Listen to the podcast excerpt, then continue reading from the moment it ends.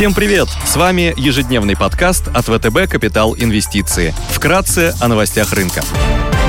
Глобальные рынки. Внешний фон с утра умеренно позитивный. Фьючерсы на S&P 500 в нулях. Евростокс торгуется в плюсе плюс 0,6%. Развивающиеся рынки растут на полпроцента. Азиатские рынки также торгуются в зеленой зоне. Японский Никкей прибавляет 0,3%. Китай растет почти на процент. Нефть марки Brent торгуется по 75,5 долларов за баррель. Унция золота стоит 1758 долларов. Доходность по десятилетним гособлигациям США стабилизировалась остановилась на уровне 1,33%.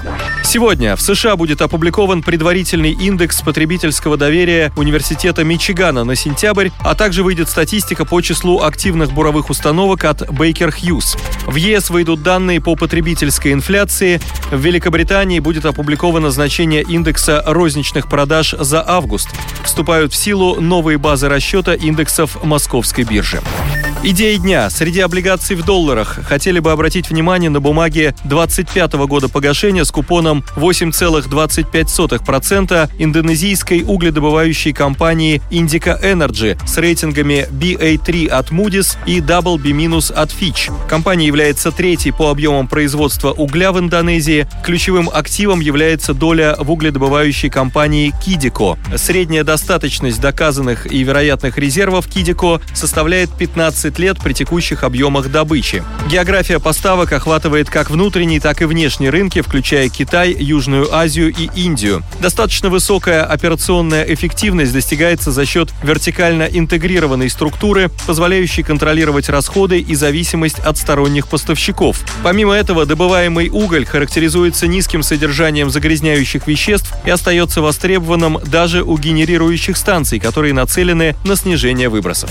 Евробанды Индика Energy торгуется под 6,34% годовых. Наш положительный взгляд на бумаги обусловлен привлекательной доходностью в сочетании с короткой дюрацией, а также потенциальным пересмотром прогноза с негативного на стабильный на фоне роста цен на уголь и улучшения финансовых метрик. Среди ключевых рисков можно выделить высокую концентрацию бизнеса в высоковолатильной угольной отрасли, выручка от реализации угля превышает 75%, более низкую, чем у конкурентов рентабельность, средневзвешенная взвешенная себестоимость добычи находится в третьем квартале на мировой кривой издержек, высокую долговую нагрузку на уровне 5x чистый долг на EBITDA и ее потенциальное увеличение в связи с агрессивной программой КАП вложений.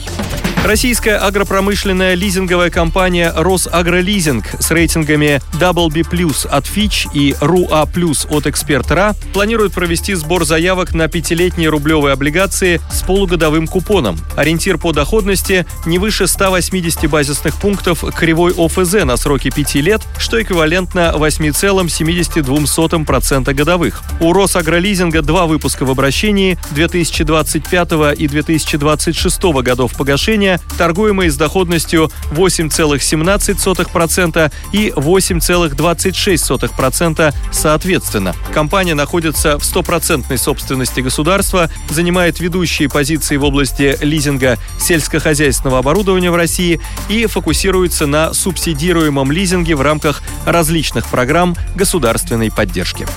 Спасибо, что слушали нас. Напоминаем, что все вышесказанное не является индивидуальной инвестиционной рекомендацией.